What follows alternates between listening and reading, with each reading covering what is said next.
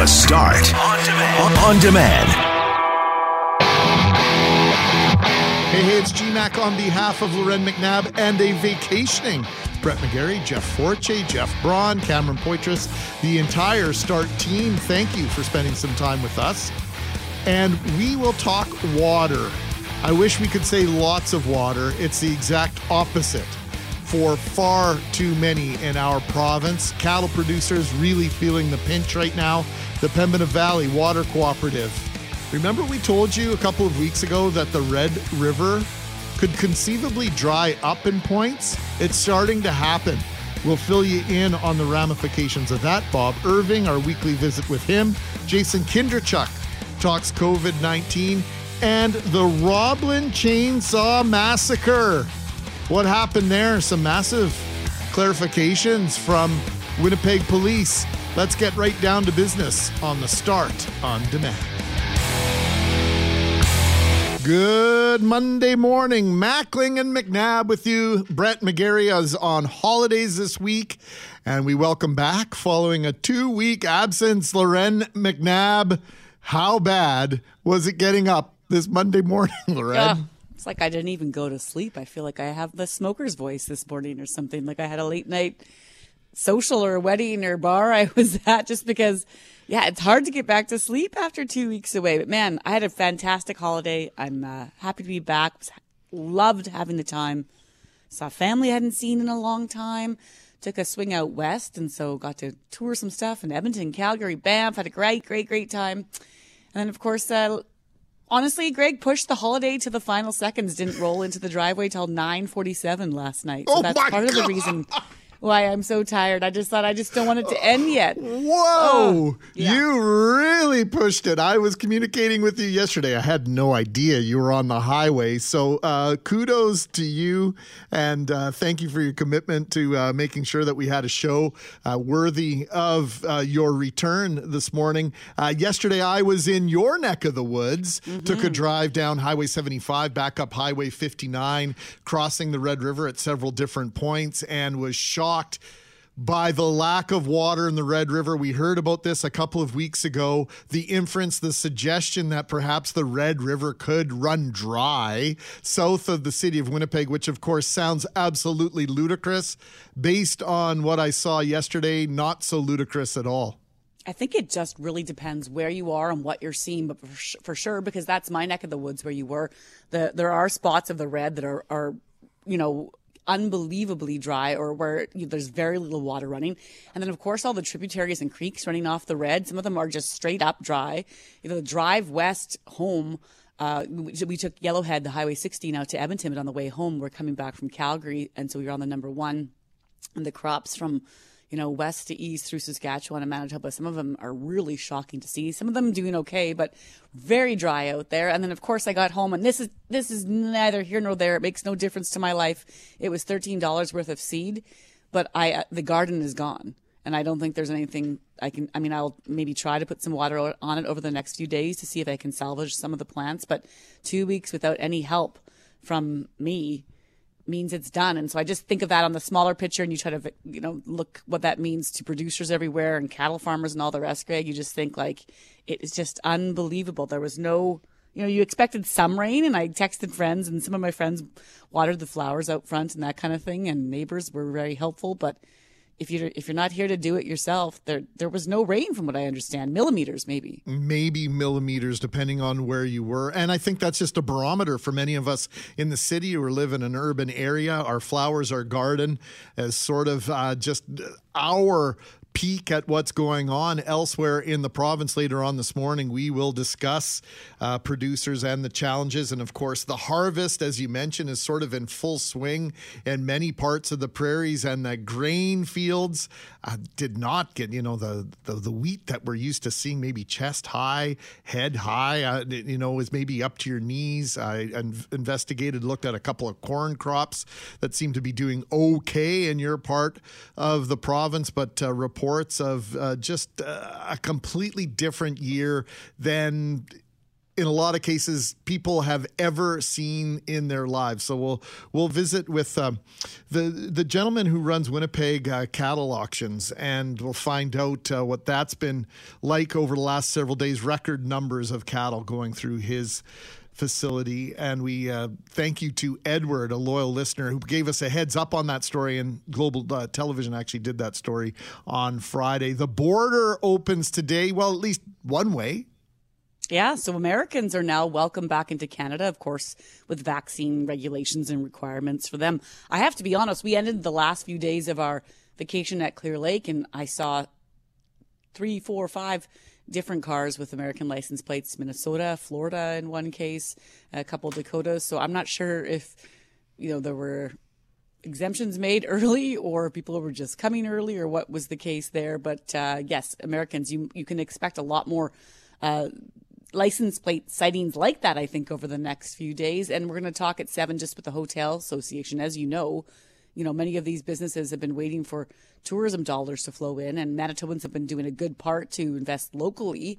But there's a percentage of the population that we rely on, and that is our American friends to come to Winnipeg and spend their dollars here or in the fishing uh, communities or up north, you know, when they might do different excursions. And so we'll see if they're banking on more bucks in the days ahead, Greg. And we'll talk to Scott Jocelyn, Manitoba Hotel Association at 707. And we're about 48 hours into this now, maybe a little bit more, over 50 hours since 12:01 a.m. Saturday when public health orders changed dramatically in Manitoba when masks went from being required to being recommended in certain facilities. Yes, they are required and, and still in certain spots.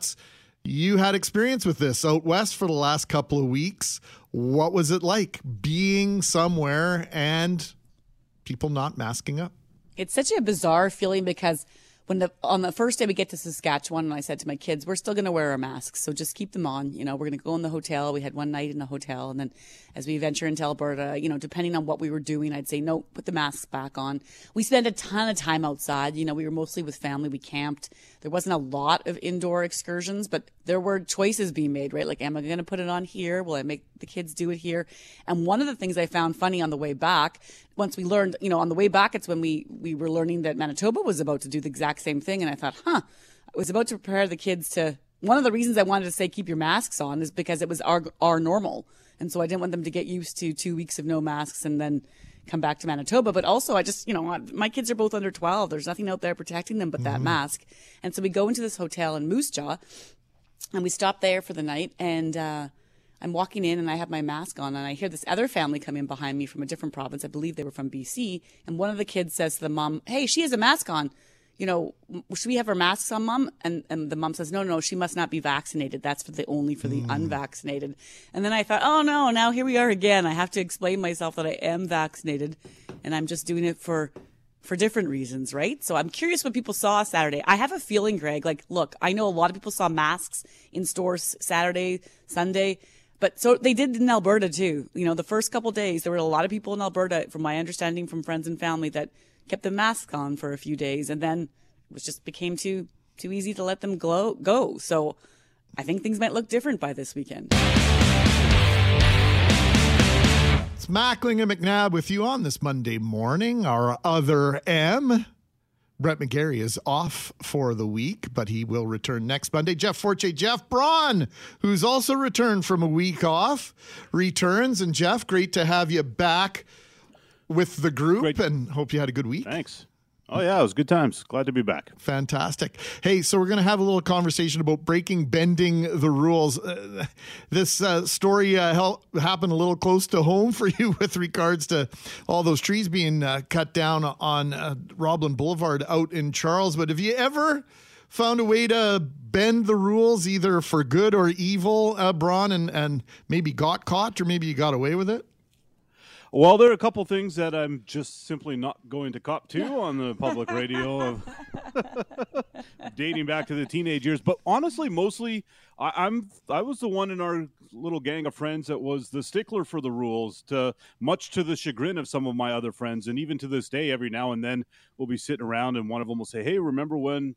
we did this or that and i'll be like oh i don't remember that and they're like no we didn't tell you about that because you'd have just given us a lecture and told us not to do it the stick in the mud kind of friend every now and then. So I, I really don't have all, uh, anything that's popping to mind for that. I, I drive under the speed limit too. Oh, great! Uh, this, that guy. This means that guy. this means uh, I might be the only person with a true confession here. What about you, McNabb? Well, it just kind of depends. It's more for me, like there's little things where I think, you know, when it says line up over here, this lineup is for this, this lineup is for that. And I just get into the shortest line. So I'll do stuff like that. I, I've been thinking often about, you know, as your kids get older, the things you want to teach them. And then you have to remember all the stuff you did when you were little. So growing up on the farm, for example, the, the age to which we were behind the wheel of vehicles and driving around and using them, you know, uh, like it's to get from point A to point B just on our own land. So like that's just all sorts of rule breaking going on. But I'm a stickler for, you know, I, it makes me think of the modern family scene where Phil Dunphy's in this room with his kids and there's this button they're not supposed to touch. It says don't touch this button and they think they're in this experiment. And so if there's a bu- big red button or a you know, anything that says like well, you're clearly not supposed to touch it. I really that's all I want to do. And so a few about 15 years ago, I went back to Minnedosa and and I went out and uh, met up with a friend that I hadn't seen in years, and we were walking home late at night, and we walked past this church that for years I've wanted to ring the church bell at. Like there's this rope hanging down on the street, and I think it's Second Avenue. And I was like, "That's it! It is happening now!" And I just yanked on this rope at two in the morning, and then ran. Like I'm like 28 years old, and just ran like as fast as I could. Like what's going to happen to me? I'm not getting arrested for ringing one of the church bells, but it was one of those things in my head. I was like, "Don't touch that. That's for." That's the pastor's job. He gets to touch that church bell. And I was like, it's happening now. And I rang it as hard as I could and then took off. And I think I hid in a bush for 10 minutes waiting to see if anyone would show up. These are the type of confessions I'm here for. These are the ones that are going to get you tickets uh, to the Burt uh, party, 204 780 6868. Let's have some true confessions. Jeff Forte. Uh, back in high school, you know, I would uh, get that message on the home phone. River East Collegiate, a student in your household by the name of Jeffrey has missed one or more classes today. So you gotta you gotta rush home. You gotta try to delete that message or answer the phone or uh, clear the caller ID. That's that's rebellious right there. Well done. And uh, did that ever did ever backfire on you? Well, of course. Well, mom and dad would hear it and they'd be like, "Did you miss school today?" Yeah, a little bit. Your your son or daughter, Jeffrey for J, has missed. one- Uh, that's fantastic. That uh, 204 780 68, the Jim Cuddy Band, Northern Pikes, the Burt Block Party, August 20th. You can be there. Courtesy 680 CJOB. You have to uh, confess, like Lauren, like Jeff Forte, unlike Jeff Braun, who says he's never done anything wrong in his life that he's prepared to that. share, prepared That's to right. share on the air. I wanted, you know, I just, I'm not going to out you. Uh, and mine is actually a, a little bit of a jam out as well, uh, because it was just a modification of the rules. I'm going to take you to Chi Chi's. I had to make sure the question would allow me to tell a Chi Chi story, Lauren, for your first day back. Oh, I was in Banff and there's still a Chi Chi's there.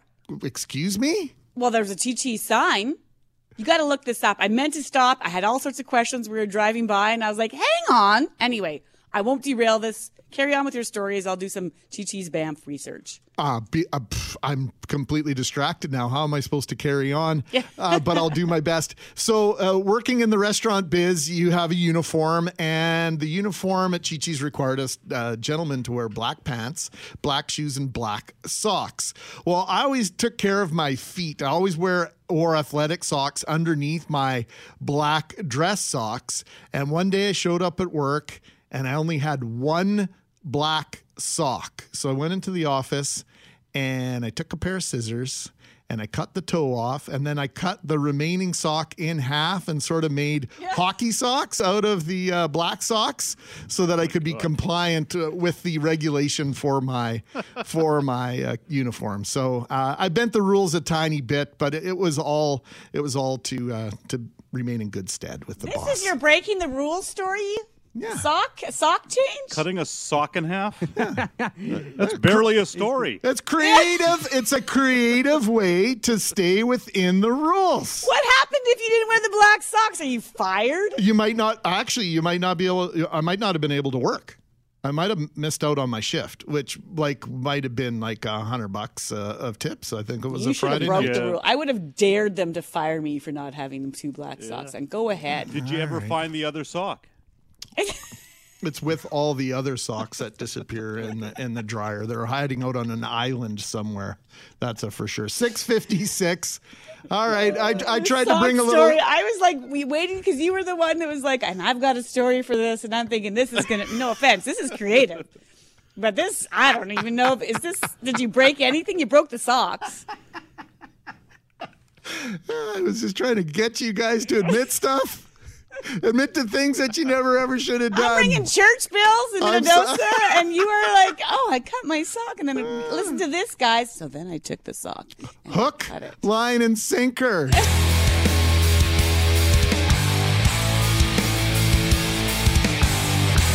Have you spotted any American license plates this morning? Yeah, one of our listeners texted to say that they were walking in Morris today, uh, just around 6 a.m., and they spotted a truck from the U.S. towing a boat heading north. And that's perfectly fine because as long as the people in that car have received two, two doses of a COVID 19 vaccine, it's a go. U.S. travelers, non essential U.S. travelers who've had a full course of a Health Canada approved COVID 19 vaccine are allowed as of now back on Canadian soil. And so we're asking what might this mean for the economy, for tourism, and all the rest. Scott Jocelyn is president and CEO of the Manitoba Hotel Association and joins us now. Good morning, Scott. Good morning to you both. Thanks for having Tell me us. Well, thanks for taking the time. I know it's been like so many businesses, such a tumultuous year, but here we are. What percentage of uh, business in, in Manitoba and certain parts of the province really count on these American tourists and American travelers? Well, that's a really good question. I think probably best to answer it that you know we're we, we're looking at this as a step in the road, right? Uh, I think I've mentioned to you guys when I've been on before. We need a path to uh, get back to normal. Uh, people coming from the states is is normal activity for us. So you know today is uh, today's another step in the in the right direction. Scott, I can tell you this from experience. Yesterday, I was trying to book a couple of hotel rooms. Uh, my sister-in-law is coming in from Toronto, and and long story short, there's a little bit of a mini staycation happening in my family over the next couple of days, and I was finding it difficult to find hotel rooms in the two hotels that were on our short list. So, what are you hearing from your members? Is this already turning into business? Um, I think there's a couple other things going on. I think it's a little bit obviously too early to tell about uh, the travel from the states. Like I said, I, I think it's uh, it's another step in the road. There's the uh, the Trip uh, Manitoba program that's on until the 16th of the month. I know some of our operators have uh, gotten some benefit out of that. Unfortunately, there's some of the evacuees. So you know what a terrible story to happen in the middle of all this that we're dealing with, and you know people get moved out of their homes and um, but the reality is, some of those people are staying in hotels. So, um, you know, the last little bit, the last couple of weeks or so, I've been, you know, I've been, uh, you know, kind of back to more back to normal. That back to normal, Scott. So when when we talk about that, are your hotels are the hotels prepared for that? What sort of challenges have they had to keep staff up and, and keep things as they would uh, with all the changing requirements and all the rest? You know, whether it comes to how they have to clean the the breakfasts they may or may not provide, and then even the pool areas. It's, it's been difficult to navigate some of these restrictions. Yeah, I think one of the, you know, we've never, uh, I've been on lots on your station and never have debated the public health orders, right? I mean, there are smarter people than I making those decisions, but the reality is, you know, those decisions come at a cost to us, a, a cost to make sure that we're, our people are in com- uh, compliance and, and, a cost to, uh, a cost to our business. We can't offer the services that we normally want to offer. Um, you know, it makes it challenging. So even now when Dr. Roussin and the Premier made the announcement last week and they said that there were going to be some sectors that still had restrictions, you know, I wasn't surprised that, you know, we still have restrictions. There's still things that we can't do today, um, you know, that we'd like to do. We can't have an event at more than 50% capacity. We can't have dance floors open. So, you know, there's still challenges, uh, but we're moving forward. I think the answer to your question about the challenges we're seeing for our people is, is yeah, finding people as we start to open up again. A lot of people, you know, because we've been open and closed and open and closed, you know, some people have left the industry. So, you know, we're going to have to get people back uh, fired up about the industry, what a great place it is to work, and, and get people working back in the industry as we try and open our doors. Scott, as we've discussed throughout this pandemic, it's not just hotel rooms, there are beverage rooms, there are VLTs, there are banquet facilities that really help uh, hoteliers pay the bills. So, uh, are people thinking about talking about Christmas parties? Uh, I mean, I know it's only in August, but planning does begin early for these larger scale uh, parties and get togethers. Are your members starting to have discussions about things like this? Yeah, that's a great question, Greg. I think that you know the people, um, you know, to do an event like that, and I think because people have had events uh, canceled and postponed through all of this, you know, I think that people want to make sure that before they start planning a big event like that, that the doors are, you know, officially open again.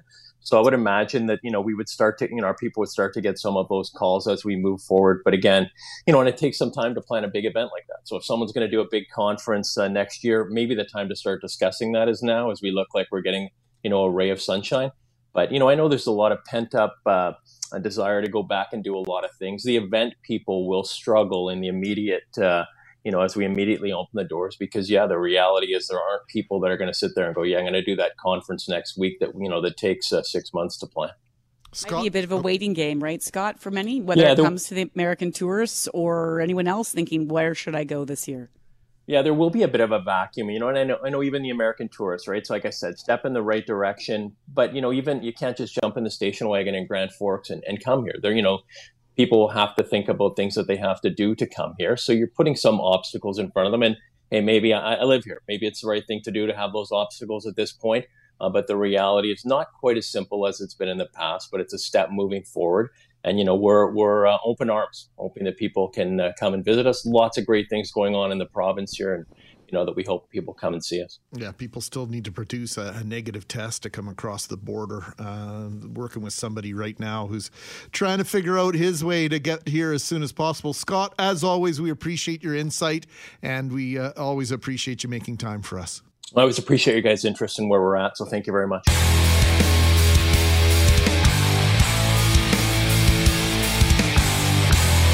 We start this half hour with the drought, and it continues to be tough for ranchers as they try to feed their cattle amid tinder dry conditions. Global news reporter Marney Blunt explains how this is impacting livestock livestock auctions.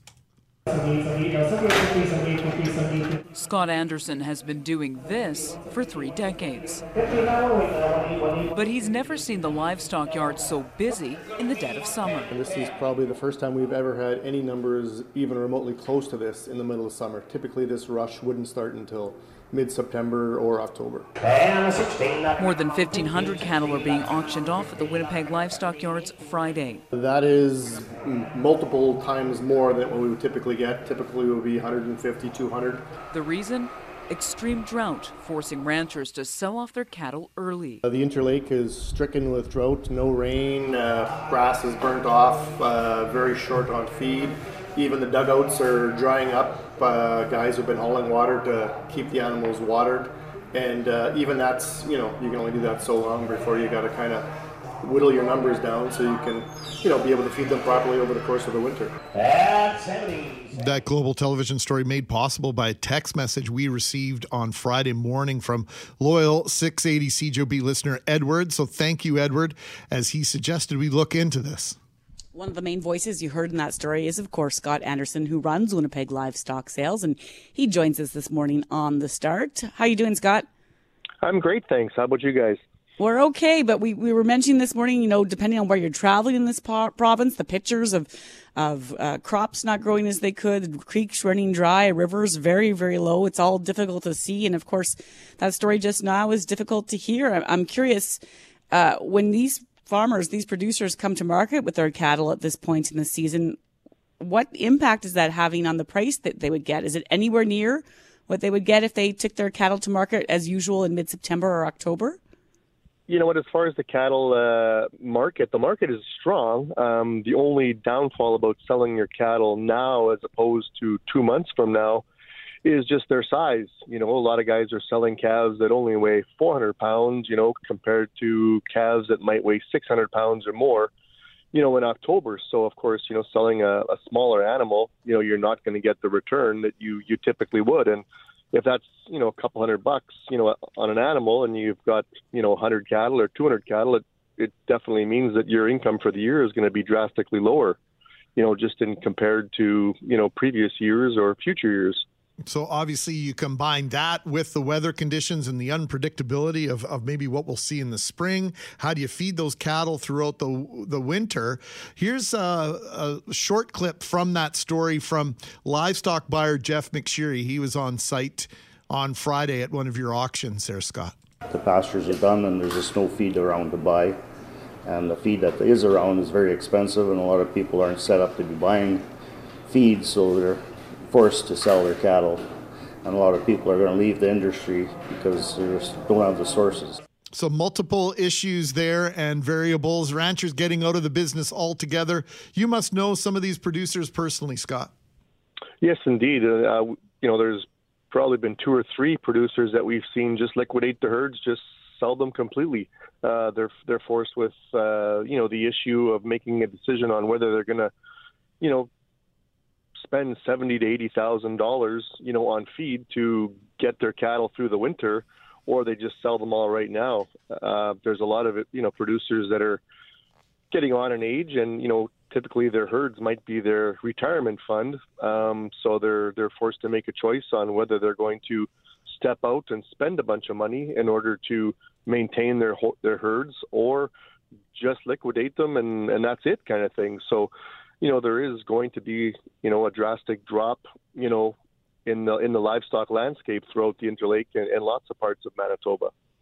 And there's a ripple effect of that too. Hey, Scott, I mean, when you come to some of these communities, the dollars that are spent in them from producers, you know, the feed they might buy, the different stores that might rely on on the cattle farmers or, or crop pulse producers. I mean, it's all sorts of different ramifications of this. And so it goes deep if, in a year like this. And then I, then I would imagine the concern is well, how, when does this end? How far does it go? It'd be one thing to say, well, we can get through this year, but you're hoping this is a blip. You know, people are hoping that the moisture returns and we have a return to normal, and we just can't predict that. No, that that's right. I mean, we've had you know dry conditions now for you know two or three years. Uh, you know, a lot of places, you know, even myself driving around, I see that you know dugouts were running low. You know, a year ago, two years ago, and then last year with very little snow um, those dugouts never really got a chance to to recover and fill up with water. And, and that's part of the, the biggest problem right now is producers, you know, that would be their main source of water for their cattle out on pasture all summer. And I mean, hauling water every day is it's time consuming. It's you know, it's expensive because you got to have equipment to do it and everything. And it's uh, yeah, it's an everyday event now just to, to keep them watered kind of thing where you could typically, you know, turn them out and, you know, check them once a week and, and that might be enough to, to get them through kind of thing where now it's, it's, it's time consuming to, you know, babysit them every day, bringing them water and feed and everything. We're going to talk a little bit more about water in about 20 minutes' time. I took a drive uh, just to see how low the Red River is, typically our enemy so often with regard to the amount of water that flows through it at different times of the year over different years. And, and I posted pictures on social media, and one individual saying, This is just Mother Nature making room for all the snow and water we're going to see in the spring. That's a fairly optimistic view of this. I have never seen, and certainly am getting feedback that people in, that live along the Red River have never seen anything like this. Have you ever seen what you're seeing right now, Scott, in terms of these early cattle sales? No, I haven't. I mean, uh, and I do a lot of driving around, the you know, the country, going to other sales and calling on customers and things like that. And it's the driest I've ever seen. You know, so um, it, it, it takes a while to recoup all that too. Like we're going to need you know, lots of snow and, you know, you know, going to need rains this fall just to kind of get some moisture back in the ground so that, you know, come spring, guys are going to be able to, you know, maybe get some hay off their off their land and as well, you know, the cereal crops and all the grains as well. Scott, we just have a listener now texting to say that they have sold 98% of their herd. They now have no income for the next three or more years as their calves are gone. They would have normally have been sold in January. And so that's the kind of impact we're talking about. We did have federal government officials here a few weeks ago talking about support what else can be done here? I mean, we can't make the rain appear, but are there further assistance programs in your that you know of that should be reinstated or reintroduced or brand new? Well, in talking to other people, you know, throughout the industry across Canada, I, I know that out in you know eastern Ontario, Quebec, New Brunswick, and that they have record crops of hay. Um, you know, whereas where we are, a round bale of hay might be worth two hundred dollars a bale. Uh, out eastern Quebec, New Brunswick, it's twenty dollars a bale. So I mean, they've got record bumper crops of hay. Um, you know, lots of people here are, you know, remembering back, you know, many years ago when there used to be freight assistance where they would just load up a train of hay and and bring it, you know, across and, and you know it would be sold when it got there, and the farmers would unload it off the trains and uh, and things like that. That might be something that you know at least I've heard from producers that they they kind of they kind of think that should be done you know, just to get get the feed to us, you know, from from Eastern Canada where it's it's bountiful, you know. So that might be one thing. Uh, just in hearing what producers are telling me, so you know, it just remains to be seen what uh, extent extent that uh, assistance would come to. Well, we've got this story because of a listener planting a seed for us. So, Scott, thank you for this and thank you for pointing out what's going on in Eastern Canada. Another line of questioning and another part of this story that we will have to look into. We appreciate you very much, Scott. We'll keep in touch uh, throughout the next several months if that's okay with you. Absolutely. You betcha.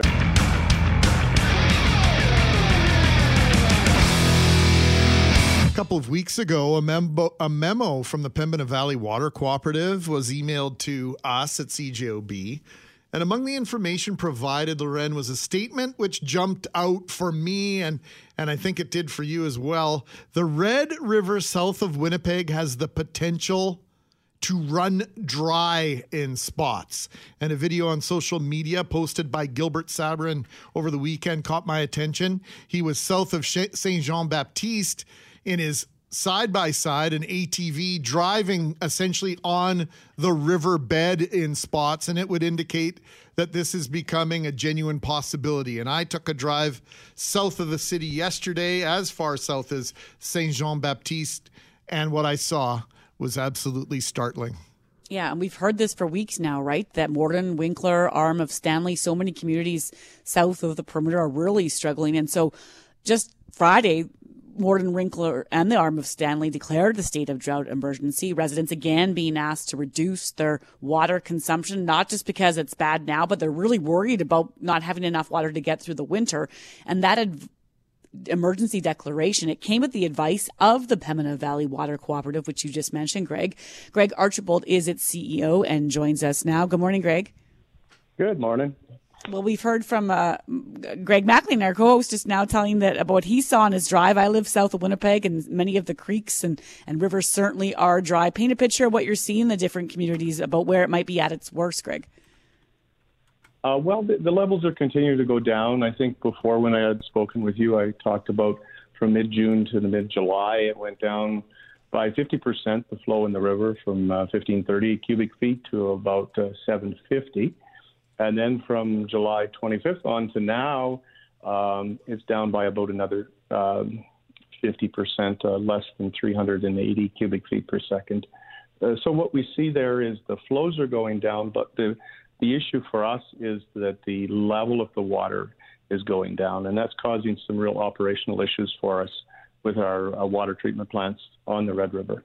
Well, paint us a picture because the last time we spoke, or the last time you spoke with CJOB, we heard you with Richard and Julie talking about the intake, the water intake pipe in certain communities where it was visible in some parts of the river and very close to being in that situation in others.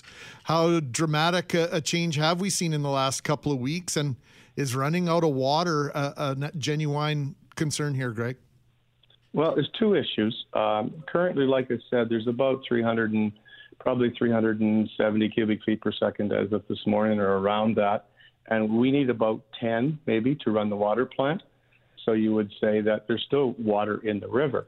For us, the issue is that we need uh, water elevation or water head in order to pull the pull the water out of the river. And so what's happened is the water level on our intake at our Letellier water treatment plant has dropped so low that it's not usable. Um, so we've had to bring in uh, portable pumps, diesel units, and a, and a, a portable uh, inlet uh, to put in the river in order to get the water out of the river to continue to supply the Letellier plant. And that was about a week and a half ago.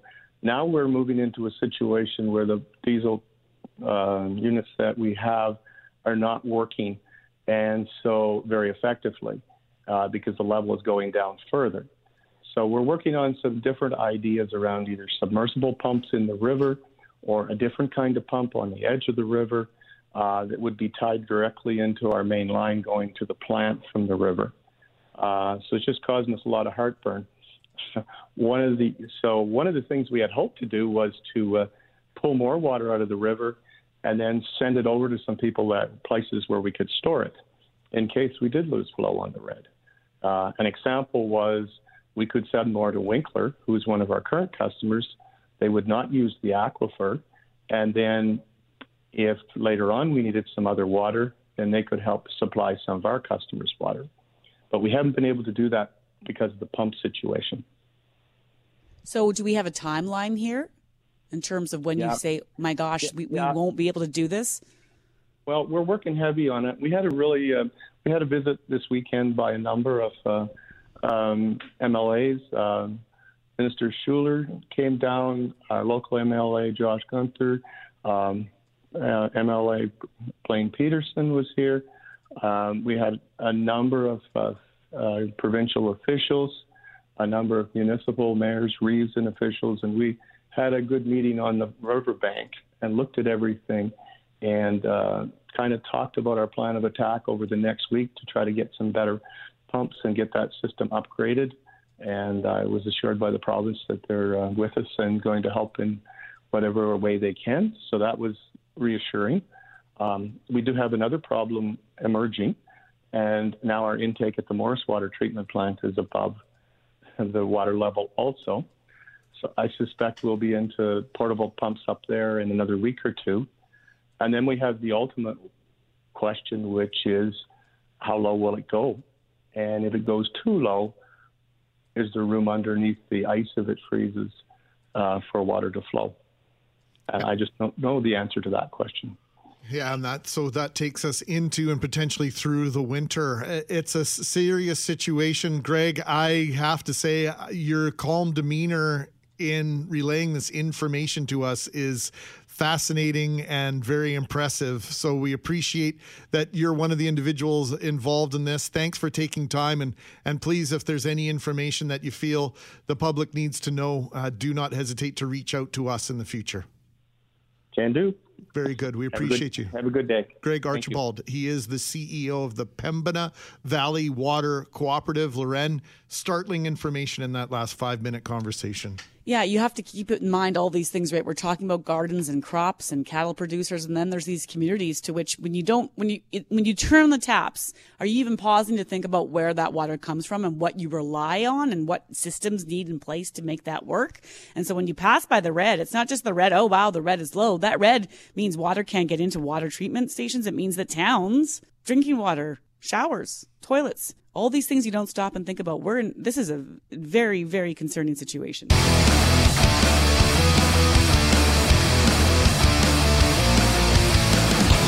Sports weekend, the weekend in review as it pertains to sports.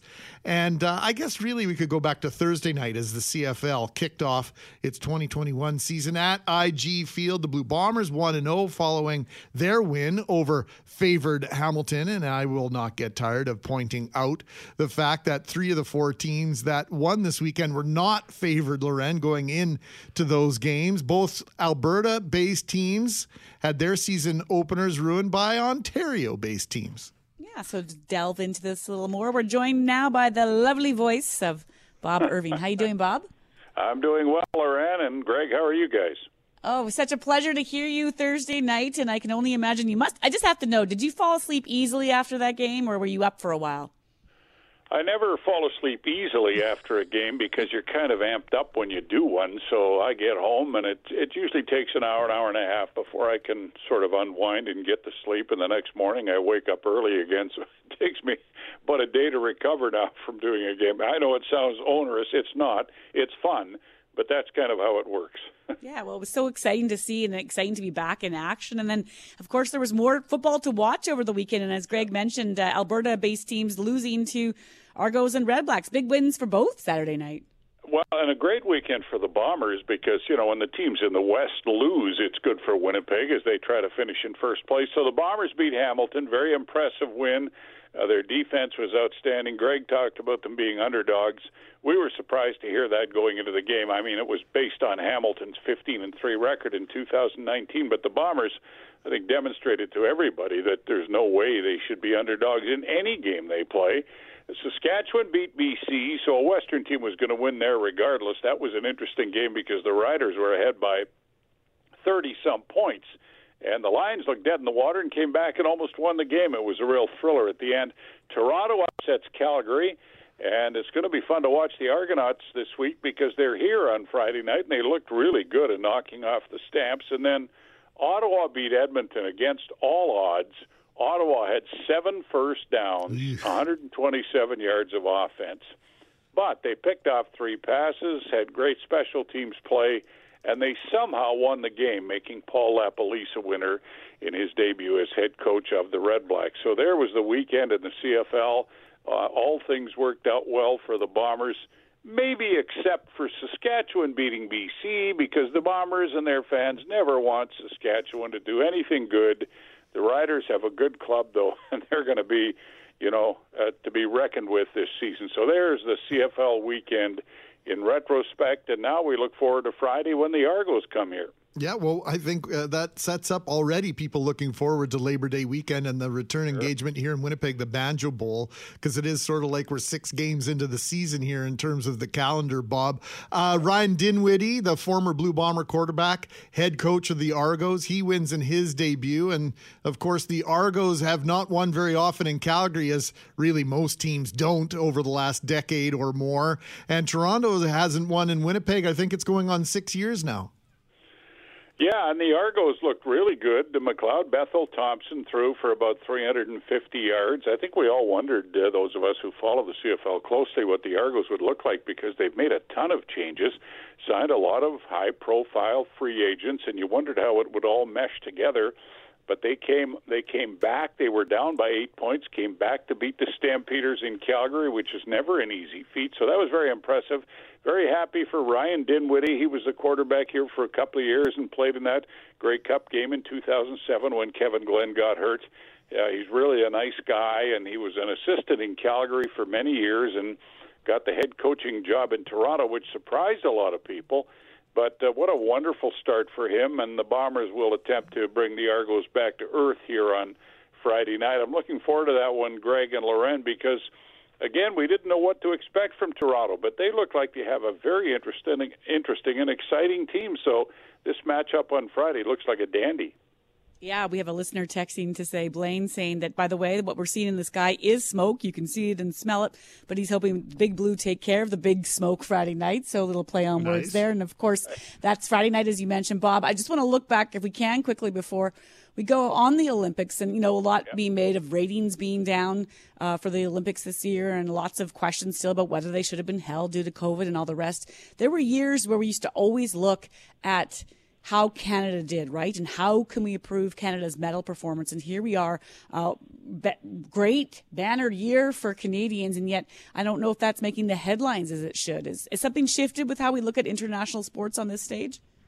Yeah, I think there's a, a different view, Lauren, of the Olympics, but I can tell you that everybody in this household where I live uh, watch the Olympics from start to finish, and people I talk to, all of them were sort of into the Olympics. I don't think they have quite the pull that they used to have, but it's still fairly significant. And it was a great games for Canada, 24 medals, a record for a non-boycotted games. And of course, the soccer game, I think, is the one, the women's soccer game, the one that really held everybody's interest uh, just a few days ago, and it went to penalty kicks, which is an awful way to decide a game. But Canada beat Sweden, and just the emotion that uh, poured out from the Canadian players, Christine Sinclair finally getting to the top of the mountain. That was really cool. Andre De Grasse winning that 200 meter run, fantastic. And Damian Warner uh, won the gold in decathlon. And decathlon, you know, the winner of the, the decathlete is often considered the greatest athlete in the world.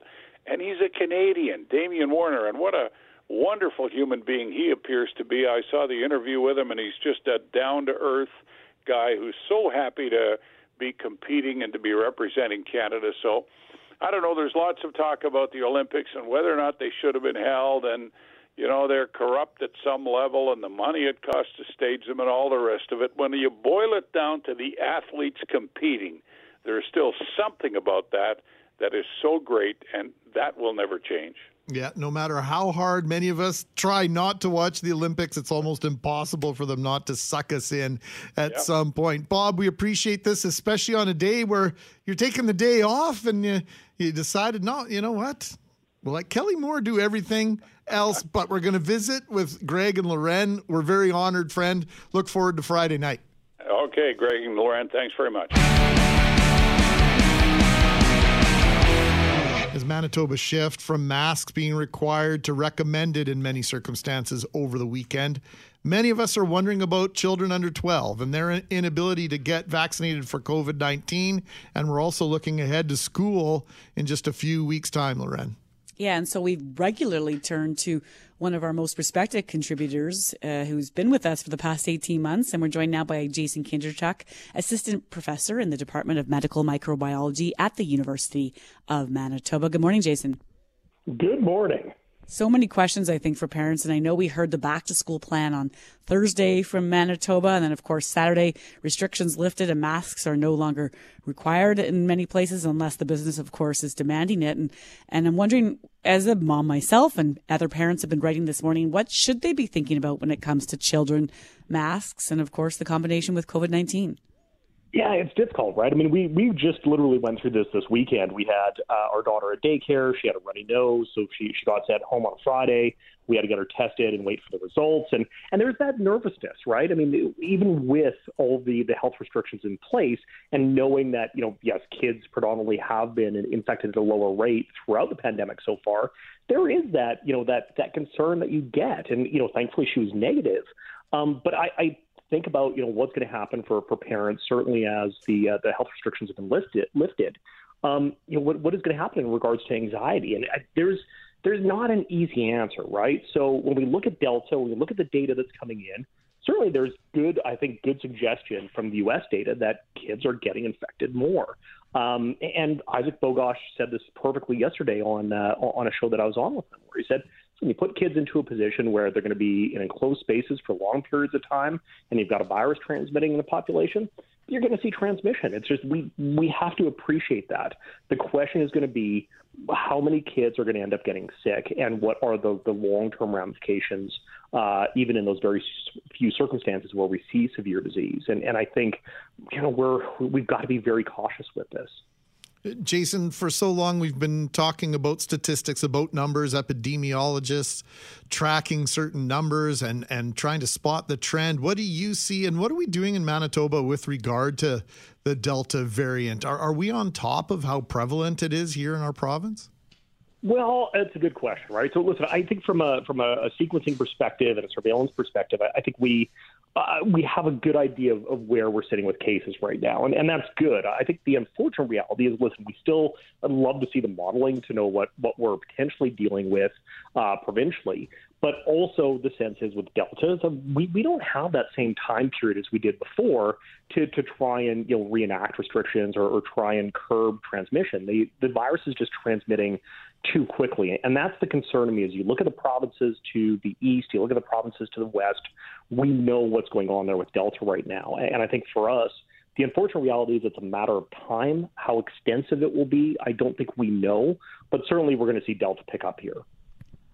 What are we seeing, Jason, when it comes to testing? You mentioned that your child had to be tested over the weekend after sent home from daycare, and myself, my family, many families have been through that, right? And you do it because that's that's what you're supposed to do to help everybody else out. But as we head back to school, potentially depending on the division with with no mask at all, kids are still going to get sent home, I would think, for the same reasons. Don't come to school with the sniffles. Where are we at with rapid t- testing and why can't we have that in schools or at least more accessible so you're not missing a day or two or even four in some cases? A great question, right? So, so the rapid tests have been something that uh, that I think we've we've talked about, you know, over and over and over again. Is this, you know, that they are not fail safe. Um, they're certainly not as sensitive as the the traditional uh, qPCR uh, tests that we're doing with the with the nasal swabs, but they give you some information on the spot, right? And, and I think that's the question to me is, listen, if we have them here can we not implement them? This would be, uh, seemingly to me, the perfect time to do this um, to at least get some assessments, not only of, of who potentially is positive, but also what are the trends looking like in schools. I hope that there's going to be more push, maybe from the school divisions, to do that. Um, but but I haven't heard any change yet, or, or any discussion of change in regards to to whether those are going to be implemented. Jason, thank you for this. We always appreciate the access and the insight that you bring. And, uh, well, if it's okay with you, we'll keep calling on you. I, I, appreciate it, and I'm always here, guys. All right, Jason Kindrachuk joining us this morning. He's assistant professor in the Department of Medical Microbiology at the University of Manitoba. Amongst other credentials, you'll see him right across the country on a variety of news stations, conversations on talk radio as well. We're very fortunate to have access to him.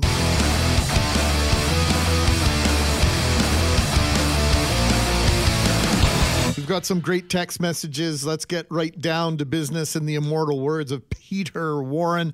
We want to give away these tickets to see Jim Cuddy and the Northern Pikes on August 20th. Uh, Lauren, which one do you want to read first? Let's start with Lorraine. Lorraine texted with a great story about, and, and I think mm, parents have been here before. She had uh, children on summer break, and she wanted to take them all to a, uh, you know, whether it's a Tinkertown or museum or swimming. They wanted to go everywhere, so that costs a lot, right? And it's cheaper if you have kids who are under a certain age. So they have this regular group of four kids that knew the drill. I believe it was at Tinkertown. They'd get to the ticket window and they'd have a rule. Everybody stays quiet, right? So Lorraine says, well, that day another neighborhood kid wanted to come. They didn't know the drill of staying silent. All the kids were relatively the same height, no growth spurts. They could pass for under six years old. Well, you can guess what happened next. We're at the ticket window. I'm paying for a group of five under six years of age. And as I'm saying everyone is under six to the cashier, out of the mouths of babes, a confident voice with conviction from little Johnny says, Hey, I'm seven years old.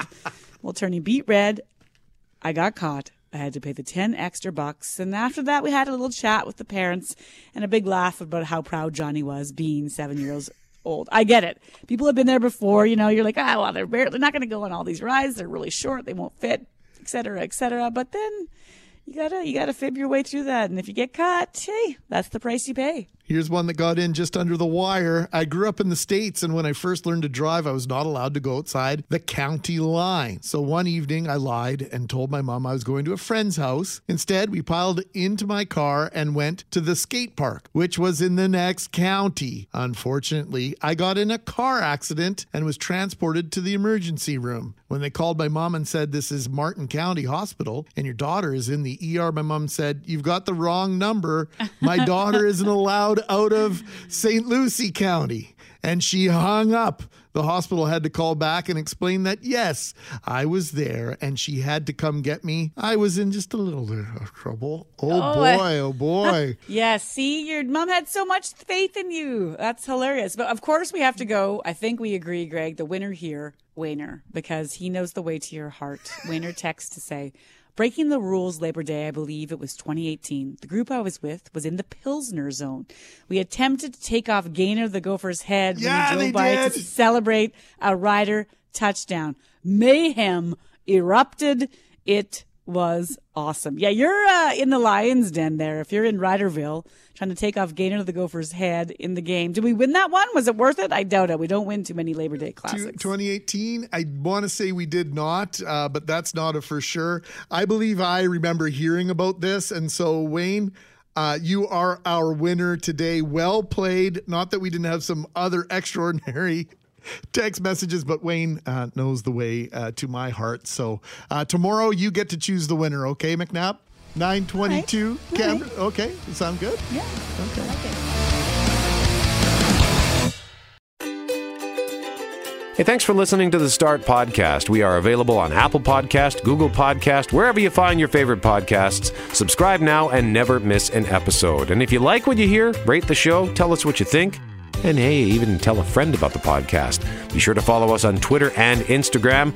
Greg is at GMACKWPG, that's G M A C K WPG. I am at Brett McGarry, B R E T T M E G A R R Y. And Lauren on Twitter is at McNabb on Global and on Instagram at McNabb on CJOB. Talk soon.